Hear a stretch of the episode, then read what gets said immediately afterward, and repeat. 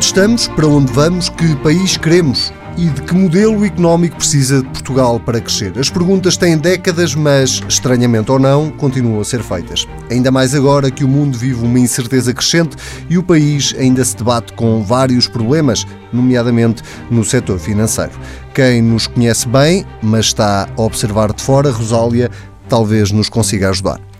Para apontar caminhos, esta semana o convidado da Vida do Dinheiro é Ricardo Reis, economista, professor da London School of Economics, foi um dos mais novos talentos a tornar-se professor catedrático na Universidade de Columbia, em Nova York, em 2008.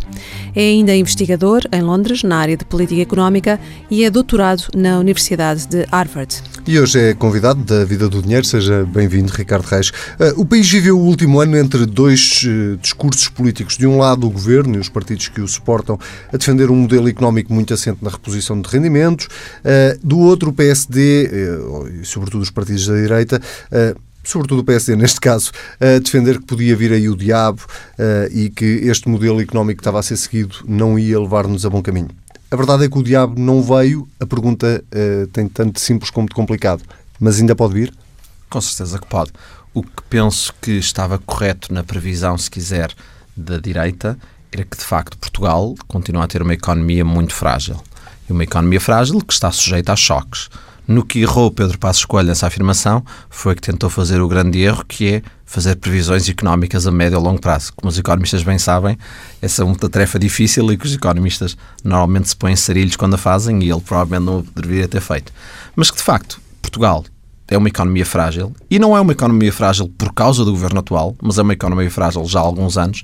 Isso é com certeza verdade e, como tal, não sei se lhe queremos chamar diabo ou outra coisa. A verdade é que continuamos expostos a choques que venham de fora, tal como estivemos em 2010. Uma das críticas feitas ao atual governo é precisamente a falta da aposta no investimento. Talvez esse seja um dos diabos que por cá permanece, é essa falta de investimento em Portugal. Será essa a grande lacuna deste governo que está em exercício?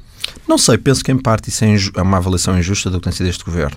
Eu penso que no seu primeiro ano ele teve uma tarefa bastante difícil que foi a, como diz o nosso Presidente, a crispação, ou seja, a normalização das questões políticas no sentido em estabilizar o governo e, portanto, fê-lo e fê-lo com enorme sucesso.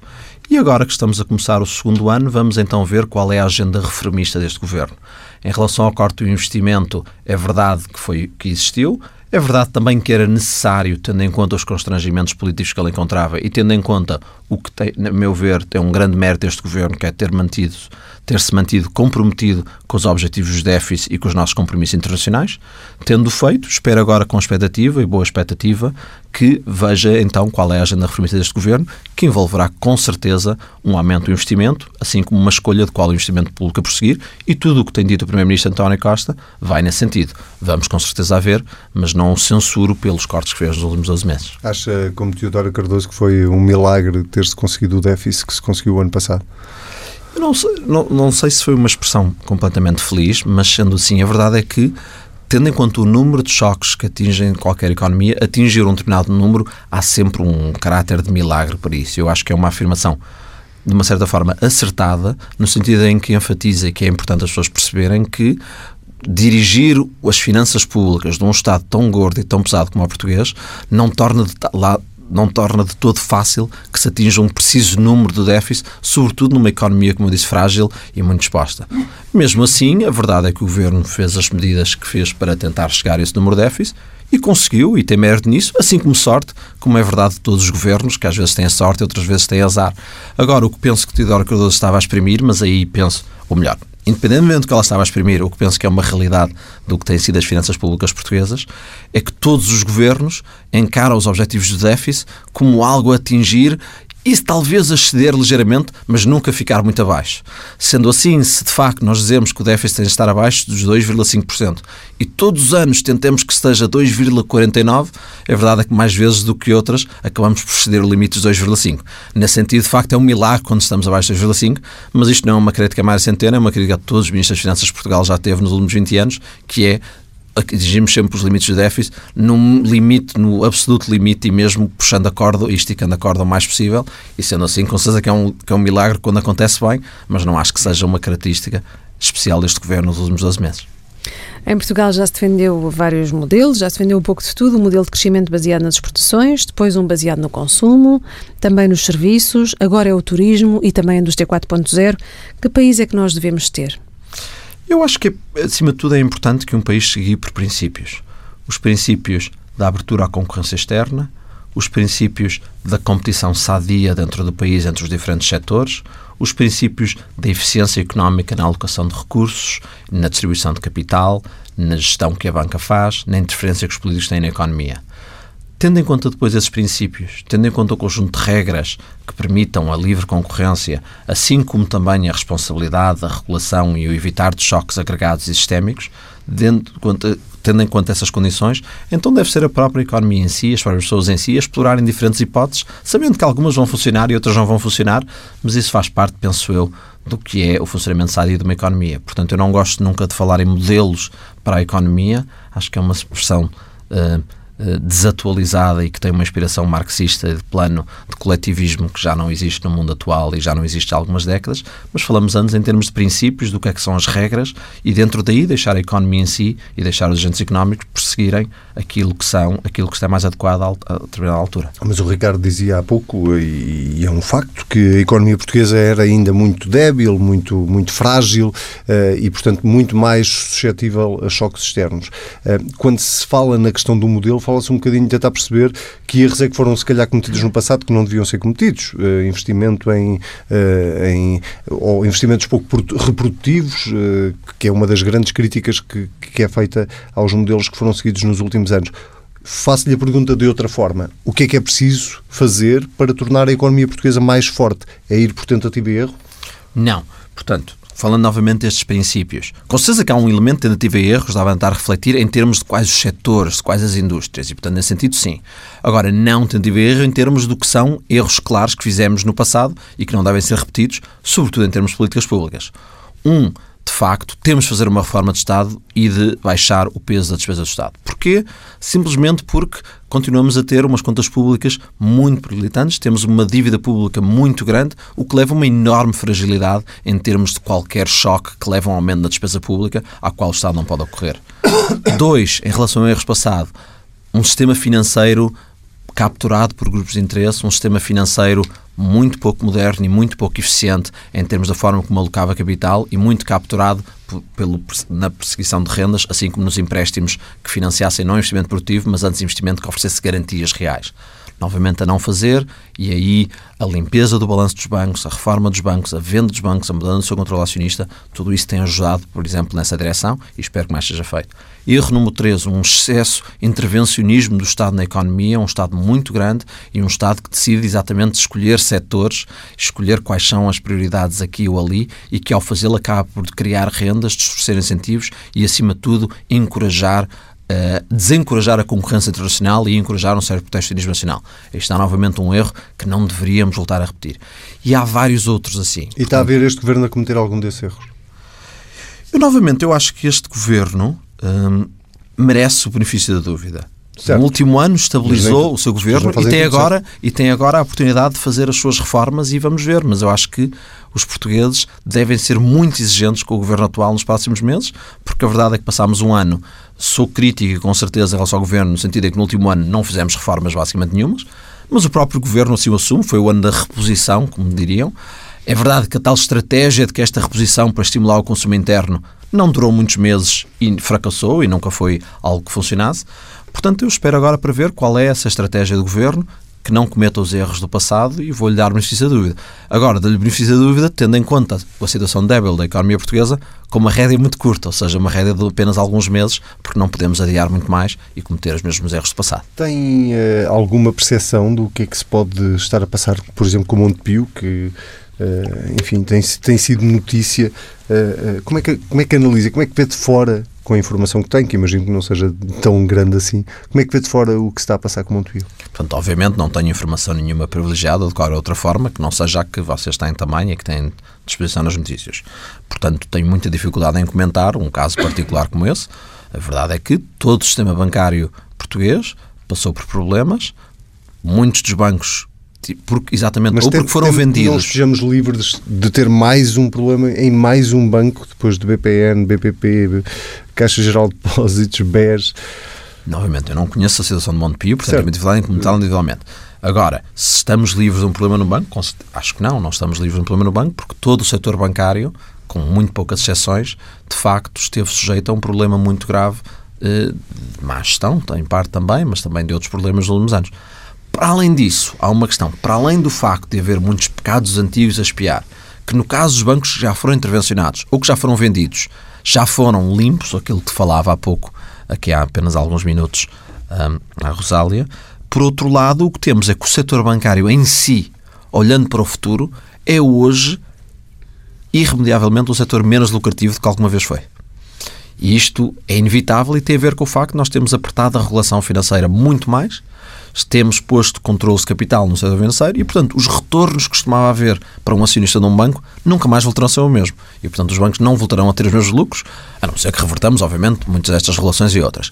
Portanto, estamos também a começar olhando para a frente que os bancos atuais nunca serão o que foram aqui há uns anos em termos de capitalização bolsista, ou em termos de dividendos distribuídos, ou em termos de lucros. E, portanto, começando daí, isso obviamente que dificulta, diminui a margem de manobra para espiar os erros do passado, o que leva a que alguns bancos terão tido mais dificuldade. Mas todos os bancos internacionais nos últimos 6, 7 anos mudaram radicalmente o que é que era a nossa organização. Isto em países que não tiveram os problemas que nós tivemos, porque o modelo do que é o sistema bancário mudou em relação ao futuro e os bancos têm de se adaptar e eu não sei quais deles é que se adaptaram ou se o Montepio, neste caso, se adaptou ou não. Mesmo sabendo que o negócio da banca vai ser mais difícil, como acabou de dizer, deve a Caixa Geral de Depósitos manter-se um banco público?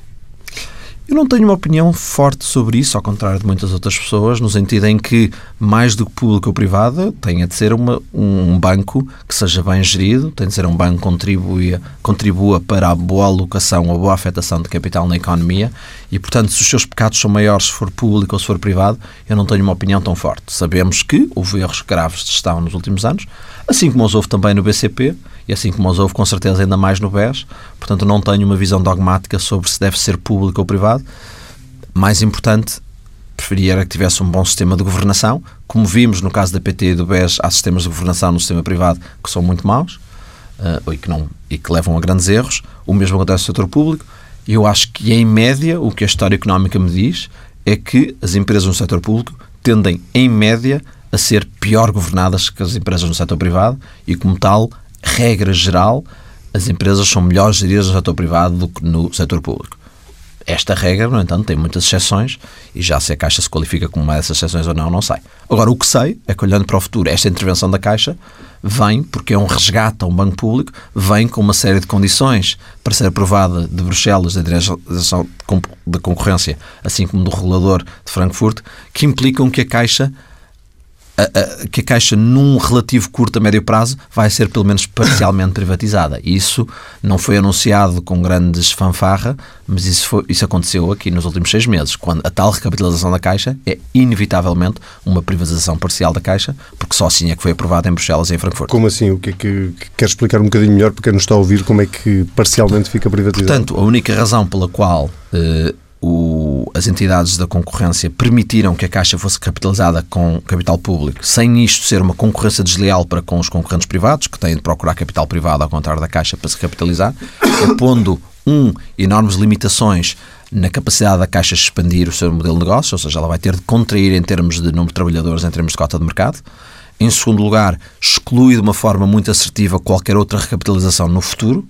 Em terceiro lugar, implica que parte desta realização é financiada com empréstimos a privados, obrigações que serão mais tarde convertidas em ações da própria Caixa.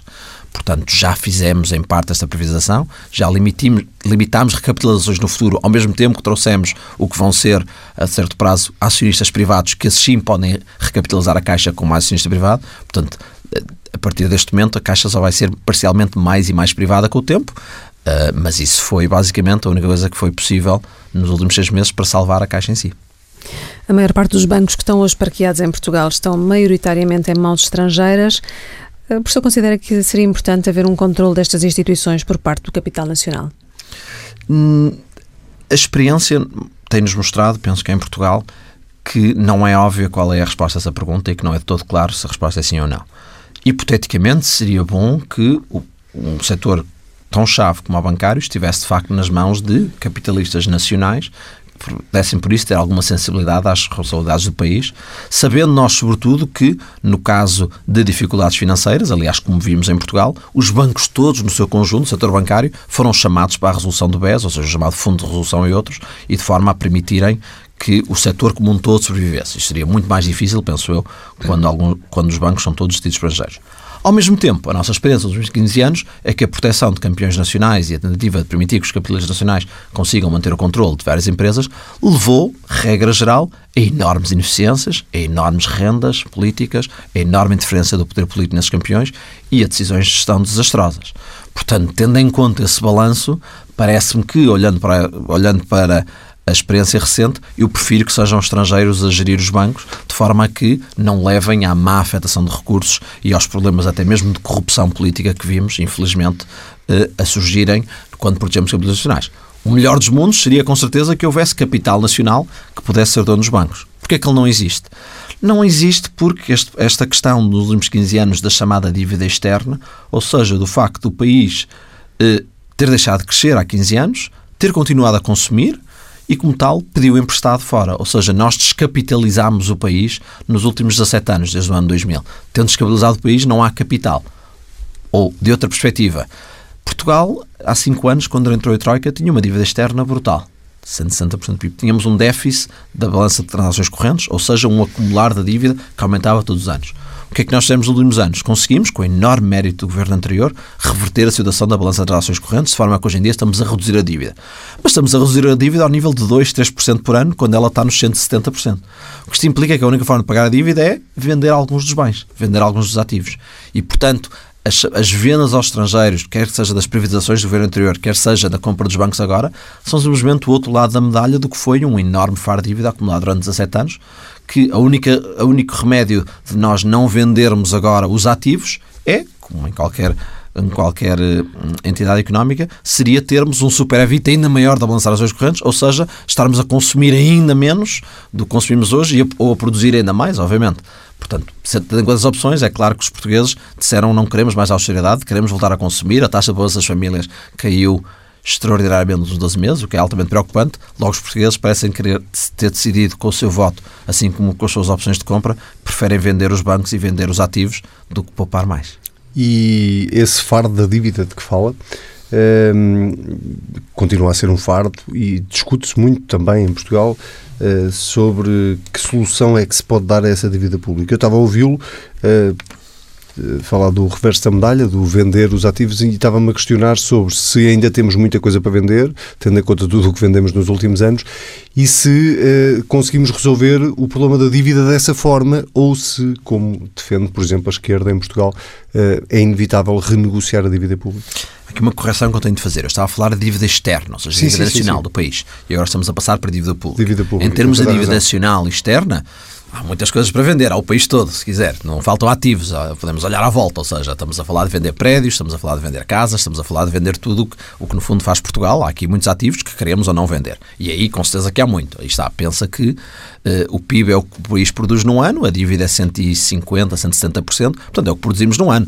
Nós temos aqui acumulados à nossa volta em tudo o que nós fizemos em Portugal nos últimos 900 anos, mais do que o produto de um ano. E, portanto, há ativos nesse sentido, simplesmente estrito termo.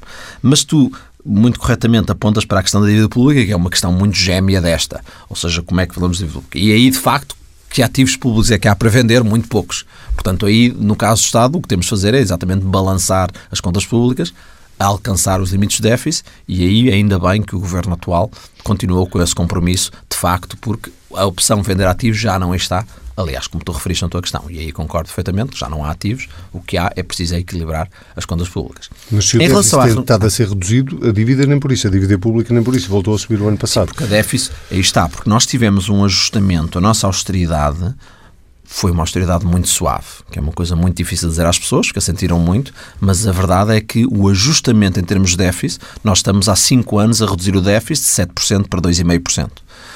Eh, um programa típico do FMI, típico, normal, dos, das centenas de programas que o FMI fez, em média, o ajustamento das contas públicas é de cerca de 5% por ano no espaço de 2, 3 anos. Ajusta em 10, 15% no espaço de 2 anos. Nós ajustamos 5% em 7 anos em termos de contas públicas. E não tem nada a ver com um erro na receita? Com um erro na fórmula, com um erro na estratégia. Isto tem a ver com a enorme permissividade que o FMI e a Troika tiveram com Portugal. Uh, nós tivemos um programa de ajustamento. Uh, quem, quem sai de Portugal e vai para Washington, o que houve não é ai que terrível que foi a austeridade em Portugal, é mas como é que é possível que os portugueses e os gregos tenham tido um programa tão suave quando nós aqui na Argentina, na Bolívia, na Turquia, na, na Coreia do Sul e no resto do mundo tivemos de fazer um ajustamento três vezes maior, quatro vezes mais depressa? Uh, portanto, nós fizemos um ajustamento relativamente suave. Eu sei que isto custa ouvir, eu sei que é politicamente incorreto, se quiser, às pessoas que sofreram muito com isso, e eu sofro com elas, mas as pessoas sofreram quatro vezes mais na, na, na maioria dos programas do FMI. Os portugueses sofreram quatro vezes mais em 1983 em termos da velocidade do ajustamento e da dimensão do ajustamento. Portanto, daí nós, ao fim de sete anos, ainda estamos nos 2% e ainda temos de ir para um superávit de mais um ou mais dois para a dívida começar a descer. Nós, nos últimos cinco anos, o que fizemos no ajustamento foi estabilizar o crescimento da dívida. Foi esse o plano da Troika, foi esse o plano negociado. Então, nesse caso, o que o professor está a dizer assim é que precisávamos da Troika novamente para fazer mais não, austeridade não. ou não? Não. Foi tão suave que precisamos novamente desse plano? Não, não, não. O que eu digo é que o plano que nós assinámos em 2011 foi um que levava a um ajustamento suave.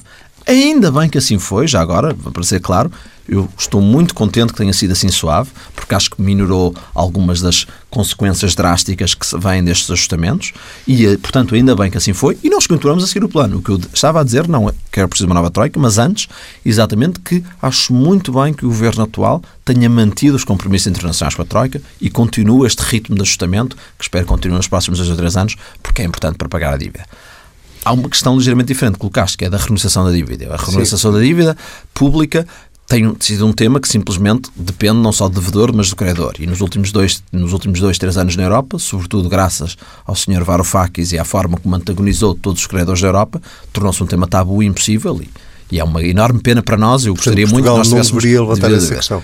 Portanto, nos últimos ano e meio, assim como hoje atualmente, com eleições na Alemanha daqui a uns meses, é uma questão impossível. Podemos levantar a questão o que quisermos, mas é impossível o credor tal. Daqui a um ano, com Renzi em Itália, com Macron em França, com, um, com a mudança também com Schulz na Alemanha, quem sabe, eu espero que este governo, assim como o anterior, esteja disposto a abrir esse debate e a contribuir para ele no próximo ano. Pode ser que as coisas mudem. Com certeza que renegociar a dívida seria sempre boa ideia. Se eu devo dinheiro, se eu lhe devo dinheiro a si e você está disposto a perdoar alguma parte dele, é impossível dizer que isso não é boa ideia. Obviamente que é ótima ideia da minha parte. A questão é como é que eu posso tornar isto uma posição que seja agradável para si também e que você queira perdoar essa dívida. Graças ao Sr. Varoufakis e a outras más gestões, infelizmente não foi nos dois anos. Há quatro anos, Vítor Gaspar conseguiu uma enorme redução da nossa dívida, que não foi obviamente reconhecida, porque aí está, estas reduções da dívida não vêm com perdões, vêm com reestruturações. A nossa dívida caiu várias caiu bastante com o Vítor Gaspar em 2012. Depois entrou o Varoufakis, tornou-se impossível fazer o que for. Portanto, claramente a estratégia da extrema-esquerda portuguesa, que é a estratégia de Varoufakis de fazer muito barulho, não funciona. Espero que o novo governo volte à estratégia de Passos Coelho e Vítor Gaspar, que é, antes de mansinho e falando com cuidado, para o ano, com diferentes agricultores, conseguir esse objetivo. Uma última pergunta. O Ricardo vive e trabalha em Londres. Uh, temos de falar do Brexit. Como é que vê este processo e o impacto para Portugal? Continua a ser um processo muito difícil, com imensa indefinição. A verdade é que o governo inglês parece não estar certo do que quer fazer ou do que não quer fazer, e é um problema altamente complexo, como é o qualquer divórcio, uh, e portanto continua com imensa incerteza. Em relação às oportunidades para Portugal, a verdade é que uh, não faltam uh, países europeus que vão hoje em dia em digressões a Londres para tentar atrair empresas para se mudarem para Portugal. Portugal tem muito a beneficiar com isso. Vai haver com certeza uma redefinição de onde é que várias empresas estão baseadas e Portugal por exemplo, em termos de serviços de back-office, no qual já temos tido muito sucesso eh, de, de, serviço a clientes e outros, muitos deles que ainda estão estruturados à volta do Reino Unido e que servem toda, toda a zona euro, faz todo sentido que nós tentemos ser competitivos. Também fala-se, por exemplo, das questões das novas tecnologias. Portugal pode tentar. É um mundo concorrencial e se os ingleses decidem dar tiros nos pés, eu espero que nós tentemos aproveitá-los.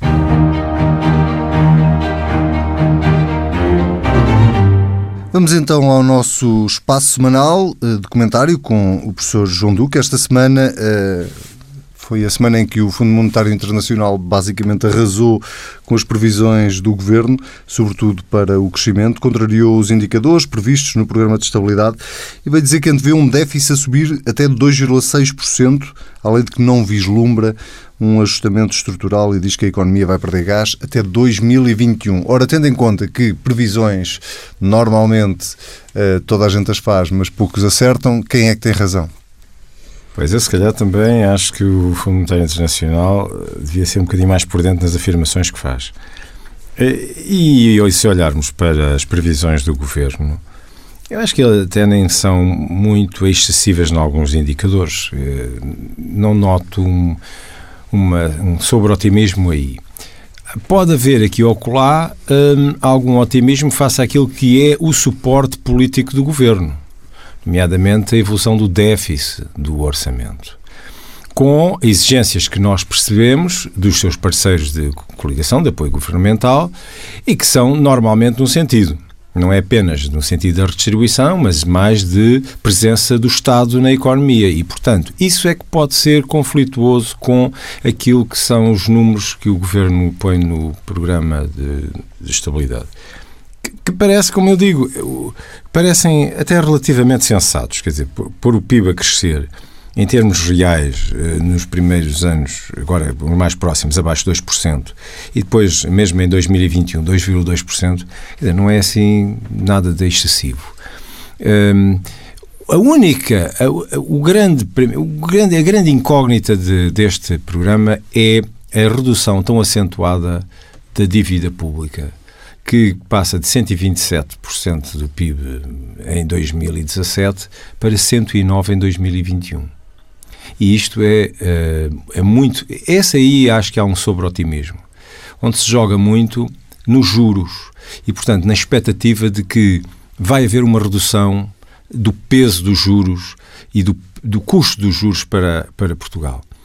Uh, isto tem lógica, uh, há coerência, porque como o, o, o governo ficou obcecado com o déficit, assumindo que o déficit é o principal influente no custo da dívida para a República, então faz sentido acreditar que, bom, se eu conseguir vender um déficit e conter mesmo o déficit, eu tenho um benefício nos juros. E, portanto, este benefício há de se vir a acentuar uh, uh, uh, agora nos próximos anos e eu vou eh, conseguir aquilo que que é o desidrato, que é aliviar a dívida e, portanto, depois, depois isto entra em bola de neve positiva, digamos assim, é, tudo é benéfico porque menos juros, mais facilmente se cumprem os, os déficits, etc. E, portanto, isto é, uma, é um círculo vicio, virtuoso. Agora, é, é preciso que também o mercado leia como único ou o grande indicador este indicador que é o déficit e a contenção do déficit. Portanto, o FMI acho que é capaz de exacerbar um pouco talvez a, a perspectiva de uma incapacidade do governo de controlar o déficit face àquilo que é a exigência política dos seus parceiros. É um bocadinho assim que eu vejo. E, portanto, também não, não, não, não vejo com tão maus olhos a evolução da economia portuguesa. Até porque há bons indicadores no meio disto tudo, não é? Até podemos dizer que algumas notícias que o FMI partilhou até foram boas notícias, como o facto de ter revisto em alta as previsões do crescimento para este ano, de 1,3% para 1,7%, portanto, nesse aspecto uh, é positivo, mas também diz que uh, o facto de haver este crescimento não se vai traduzir em mais uh, criação de emprego, ou seja, o desemprego vai ficar igual nos 10,6% da população ativa.